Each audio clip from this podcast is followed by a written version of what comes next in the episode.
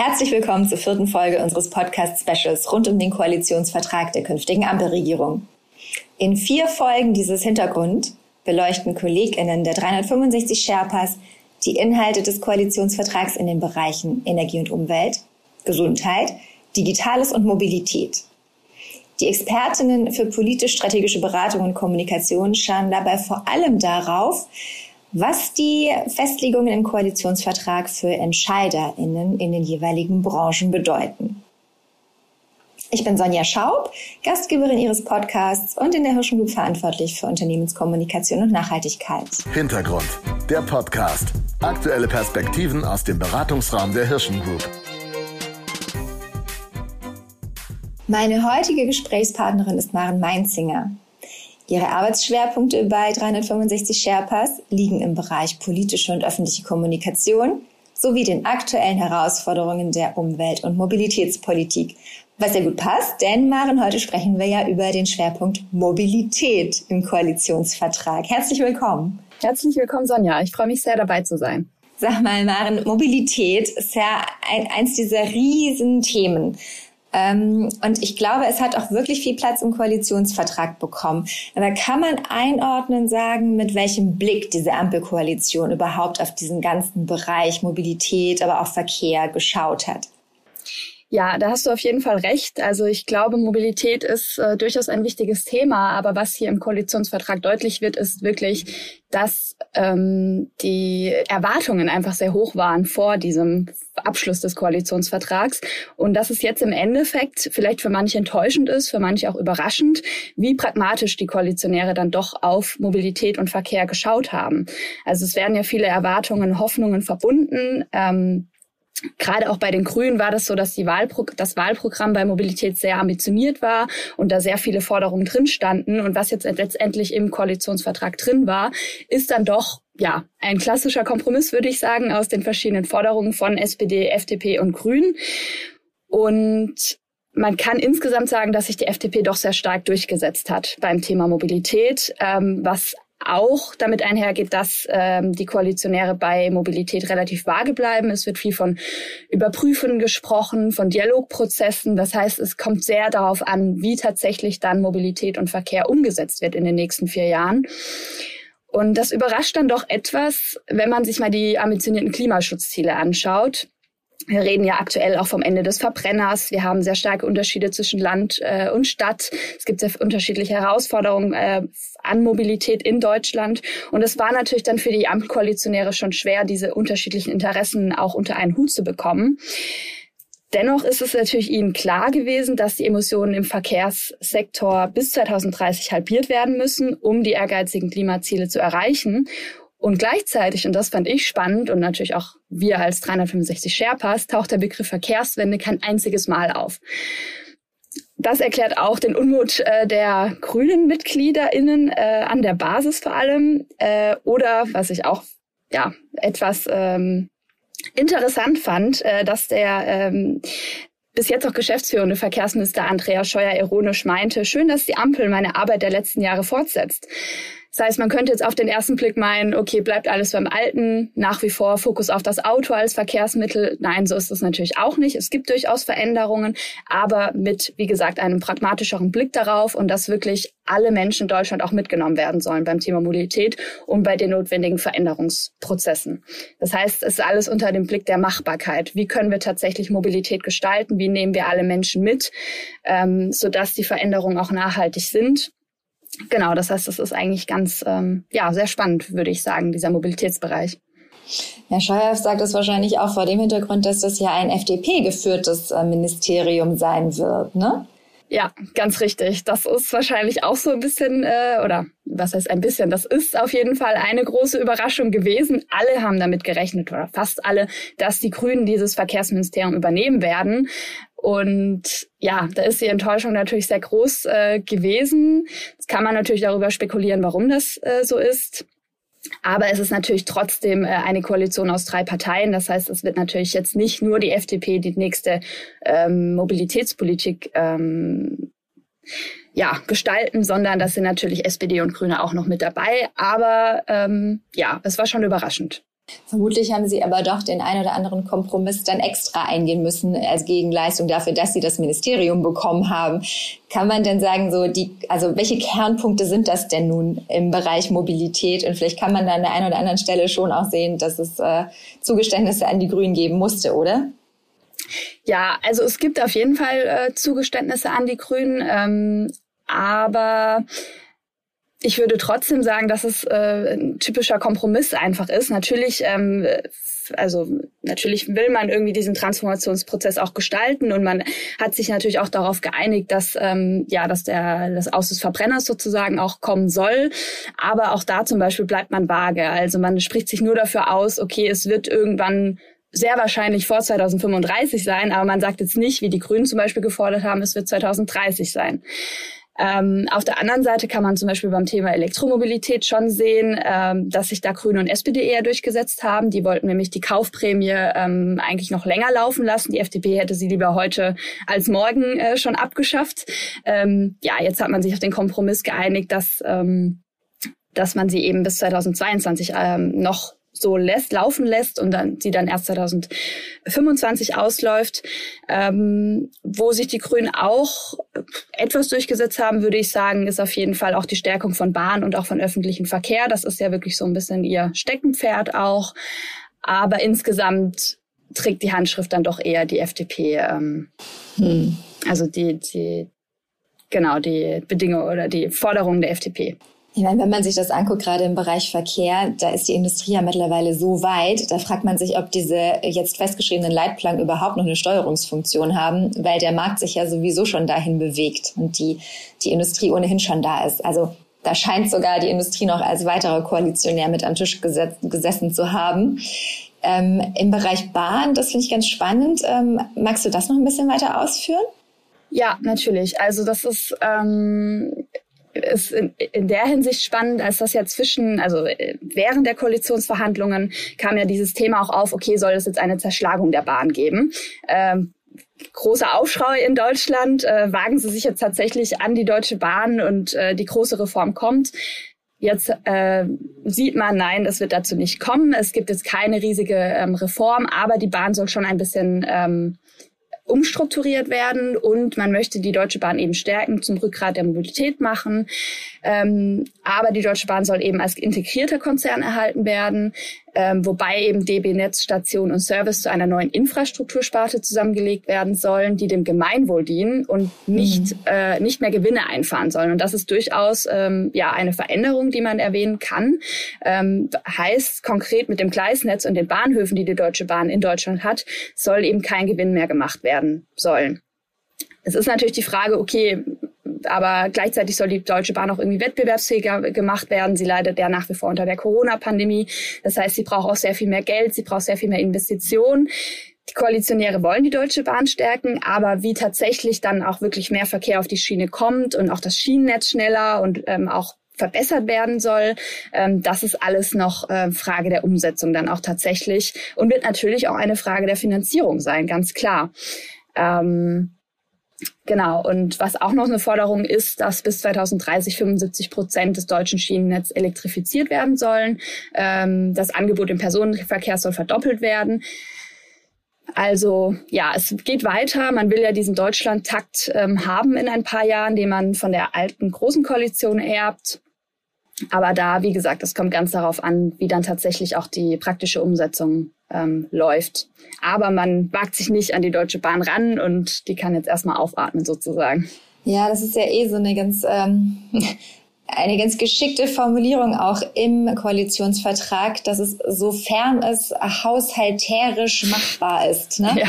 Das heißt ja so, ja, also wir würden gerne, wenn wir könnten. Und das ist natürlich recht. Corona reißt ganz schön dicke ähm, Löcher in den Haushalt.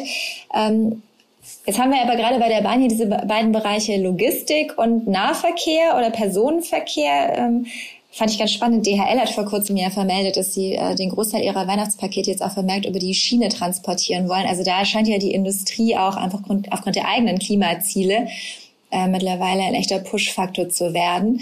Ähm, der andere Bereich ähm, streift ja auch dieses ganze Thema ländliche und äh, städtische Mobilität, wie man das in Einklang bringen möchte. Ähm, wird das, also ich meine, du hast gerade schon gesagt, es wird schwierig und es wird noch lange dauern. Ähm, aber gibt es irgendeine Idee, wie das mit der ländlichen Mobilität auch in Bezug auf den Nahverkehr irgendwie in den nächsten Jahren angegangen werden kann? Ja, also da ähm, würde ich jetzt sagen, dass es natürlich, da spricht man sich auch wieder ganz allgemein. Man kann das auch als Floskel abtun, aber es soll eigentlich keine sein, dass man sich eben dafür ausspricht, dass der, dass der ÖPNV gestärkt werden soll. Ähm, man möchte auch, wie du jetzt auch schon angesprochen hast, die Corona-Pandemie reißt ein riesiges Loch ähm, ein und da soll man, da will man jetzt eben die Einnahmeausfälle 2022 ausgleichen. Plus man will die Regionalisierungsmittel erhöhen für ähm, den öffentlichen äh, Nahverkehr.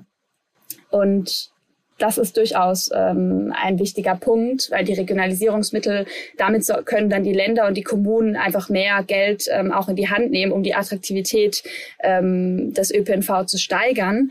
Aber was du jetzt noch angesprochen hast, auch für den ländlichen Raum, es sticht schon positiv hervor, dass Mobilität eben als zentraler Baustein der Daseinsvorsorge verstanden wird. Das heißt, man möchte dieses Stadt-Land-Gefälle im Mobilitätsangebot reduzieren und für gleichwertige Lebensverhältnisse sorgen. Ähm, das heißt, das ist erstmal ein ganz wichtiger Punkt, dass man einfach auch diese Unterschiede anerkennt. Aber wie das dann konkret gelingt ähm, oder wie das konkret umgesetzt werden soll, auch da bleiben die Koalitionäre eher vage. Und man darf natürlich auch nicht vergessen, dass natürlich dann die Bundesländer da einfach auch sehr stark involviert sind. Also ich ähm, komme zum Beispiel aus Baden-Württemberg und da hat jetzt die neue Re Regierung unter Wilfried Kretschmann ähm, auch gesagt, dass äh, ich glaube, es waren es waren zehn Minuten, dass man, dass jeder Bürger dann in einem bestimmten oder in, ein paar Jahren eben nur noch zehn Minuten zum nächsten Verkehrsangebot brauchen soll. Also ich möchte jetzt nichts Falsches sagen, aber auf jeden Fall, dass einfach ähm, dieses Angebot an Mobilität ähm, verbessert werden soll und alle BürgerInnen ähm, davon profitieren können und Anschluss einfach haben. Also wir dürfen nicht immer davon ausgehen, dass es irgendwie nur Berlin in Deutschland gibt, sondern wir haben einfach ganz viele ländliche Regionen, wo der Bus dann vielleicht bis 22 Uhr abends fährt, wenn es gut läuft aber nachts wäre da nichts. Ne? Ja, wenn überhaupt und auch ja. dann nur stündlich ne? oder genau. zweistündlich. Gibt es sonst noch so, ähm, so kritische Punkte oder offene Fragen, äh, die sofort ins Auge springen, wenn ihr das durchschaut? Also was, ähm, was ich jetzt schon erwähnt hatte, ist durchaus, was, oder was ich persönlich auch kritisch finde, dass es eben kein festes Datum für das Aus des Verbrenners gibt. Ähm, es gibt außerdem keine äh, Zusagen zur Abschaffung klimaschädlicher Subventionen für den Verkehrssektor. Ähm, die Grünen hätten ja sehr gerne dieses, den Dieselprivileg abgeschafft. Ähm, da gibt es jetzt aber auch nur einen Prüfauftrag. Das ist durchaus kritisch. Was ich auch noch interessant fand, weil wir jetzt auch kurz schon über Industrie gesprochen haben, Deutschland ist ja, also der Automobilstandort Deutschland ist unglaublich wichtig und allen PolitikerInnen oder fast eigentlich aller Parteien ist klar, dass die Automobilindustrie sehr, sehr wichtig ist und sie steht vor enormen Herausforderungen und Transform einer großen, großen Transformation. Und da war es ganz interessant im Koalitionsvertrag, dass eben die Produktion und das Recycling auch von Batteriezellen in Deutschland ähm, ja zentral ist, dass das also dass auch die gesamte Wertschöpfungskette einfach in Deutschland bleiben soll, weil man natürlich weiß, okay, wenn dieser Automobilsektor jetzt so verändert wird und wir auf komplett auf Elektroautos umstellen, also ich glaube die Zahl habe ich auch noch nicht genannt, aber ähm, sie wollen 2030 15 Millionen Elektroautos auf der deutschen Bahn haben und das ist schon enorm. Aktuell also voll elektrisch betriebene Autos und aktuell haben wir 500 20.000 ungefähr. Also es ist schon noch eine Wegstrecke zu gehen. Ähm, und wenn wir diese Transformation sehen, dann ist natürlich ganz klar, da hängt super viel dran. Da hängen Zulieferer dran, da hängen Werkstätten dran und ein Elektroauto kommt nicht so oft in die Werkstatt. Und ein Elektroauto braucht auch nicht so viele Teile. Und da ist es schon interessant, dass die Koalition wirklich auch diese gesamte Wertschöpfungskette mit einbezieht. Natürlich auch Gewerkschaften, die Zulieferer, die ganzen Unternehmen, die da dranhängen. Und dass man natürlich versuchen will, dass nicht so viele Arbeitsplätze verloren gehen. Und das finde ich, es zeigt eigentlich nochmal ganz stark auch, wie Mobilität einfach ganz einheitlich ist und wie, wie viel da dranhängt. Dass es nicht ein bestimmter Sektor ist, sondern dass da einfach sehr viel mehr dranhängt. Hm. Und wie viel Chance natürlich auch darin besteht, neue Jobs zu schaffen und ja. eine ganz neue ähm, wirtschaftliche Sparte aufzumachen, die aber vermutlich dann eben auch wieder Förderung und Unterstützung braucht und Bürokratieabbau. Genau. Ja, auf jeden Fall. Ja, spannend. Ist das denn, kann man Mobilität denn rein regional auf Deutschland bezogen begreifen oder äh, spielt auch dieser europäische Blick, also vielleicht auch eine europäische Vereinheitlichung des Schienennetzes, um jetzt mal völlig ambitioniert zu denken. Findet sich da auch irgendwas im Koalitionsvertrag? Also diese, diese Einbettung in diesen europäischen Kontext oder ist tatsächlich Mobilität ein sehr äh, regionales Thema? Ähm, es ist natürlich kein ganz regionales Thema. Es steht zum Beispiel auch drin, dass Nachtzüge ausgebaut werden sollen, dass schon auch der grenzüberschreitende Verkehr einfach gestärkt werden soll. Und da geht ja auch, ähm, ja, da geht der Trend auch einfach hin in den letzten Jahren. Also das haben ja auch die anderen Länder erkannt. Ähm, aber es ist schon so, wenn man diesen, sich diesen Koalitionsvertrag anschaut im Bereich Mobilität, dass es sehr stark auf Deutschland fokussiert ist, würde ich zumindest jetzt sagen. Ne? Also man sieht wirklich, okay, hier sprechen wir über Bahnverkehr, hier sprechen wir über Autoverkehr, hier sprechen wir über das Fahrrad. Ähm, und es ist jetzt nicht eingebettet in eine große europäische Strategie, aber man darf natürlich auch nicht vergessen, es ist natürlich trotzdem super wichtig und das ist den Koalitionären auch bekannt. Aber ich glaube, für die Menschen in Deutschland ist es schon nochmal wichtig, dass man wirklich auch von Deutschland aus ausgeht und wie du sagst, dieses Stadt-Land-Gefälle, weil jedes europäische Land natürlich auch seine eigenen Herausforderungen in Bezug auf Mobilität hat. Und man kann zum Beispiel, wenn wir jetzt die Deutsche Bahn uns anschauen oder das Schienen, äh, Schienennetz in Deutschland, wie das auch aufgebaut ist, kann man nicht vergleichen mit Frankreich zum Beispiel. Ja, da haben wir irgendwie den TGV, der ähm, in zweieinhalb Stunden von Paris nach Bordeaux fährt. Ähm, und das wäre in Deutschland gar nicht möglich, so weil es einfach auch viel dichter besiedelt ist. Also wir haben da ganz unterschiedliche Herausforderungen. Ähm, aber es ist natürlich trotzdem klar, auf europäischer Ebene werden zum Beispiel diese die Flottengrenzwerte ähm, bestimmt. Das ist, da, da, ne, da sind natürlich diese ganzen Vorgaben auch, wie kann man Klimaschutz erreichen im Mobilitätssektor. Das spielt sich natürlich alles auf europäischer Ebene ab. Und dann muss Deutschland für sich schauen, okay, wie erreichen wir das und wie stellen wir unseren Verkehrssektor um? Aber da werden, das ist auch nochmal ganz spannend, weil die Grünen da, glaube ich, auch in der, innerhalb der Regierung einfach ganz stark auch für stärkere Regulierungen und für strengere Grenzen, Grenzwerte ähm, sich aussprechen werden auf europäischer Ebene. Ähm, was vielleicht auch, oder die Grünen haben es zumindest damit argumentiert, dass ja ähm, Frau Baerbock jetzt ähm, Außenministerin werden soll. Äh, und als dann die Kritik aufkam, warum wird denn kein Grüner oder keine grüne Verkehrsminister oder Ministerin, ähm, wurde das eben unter anderem damit begründet, ja, Klimaschutz spielt sich ja auch auf europäischer, auf internationaler Ebene ab. Ähm, wir brauchen deshalb auch äh, ne, eine starke Außenpolitik in, in Deutschland. Ähm, das heißt, da sieht man auch ganz gut diese Verbindung einfach auch zwischen Außen- und europäischer Politik und Verkehrspolitik. Und natürlich auch die starke Verbindung zwischen das, dem künftigen Superministerium von Habeck mit ja. äh, Wirtschaft und Umwelt ähm, und natürlich Verkehr. Genau, ja. Auf jeden Fall. Also das wird auch nochmal ganz, ganz spannend, wie sich dann eben ja das Ministerium Klima und ähm, und Wirtschaft äh, von Habeck, gleichzeitig das Finanzministerium von Lindner und eben das Verkehrsministerium von äh, Herrn Bissing ähm, dann auch abstimmen wird. Ne, da geht es ja um ganz viele Themen. Natürlich um Klimaschutz, um, um, um das Voranbringen der Verkehrswende, wenn ich es mal so ausdrücken darf, auch wenn der Begriff nicht drin stand. Und natürlich auch der Finanzierung, ganz klar.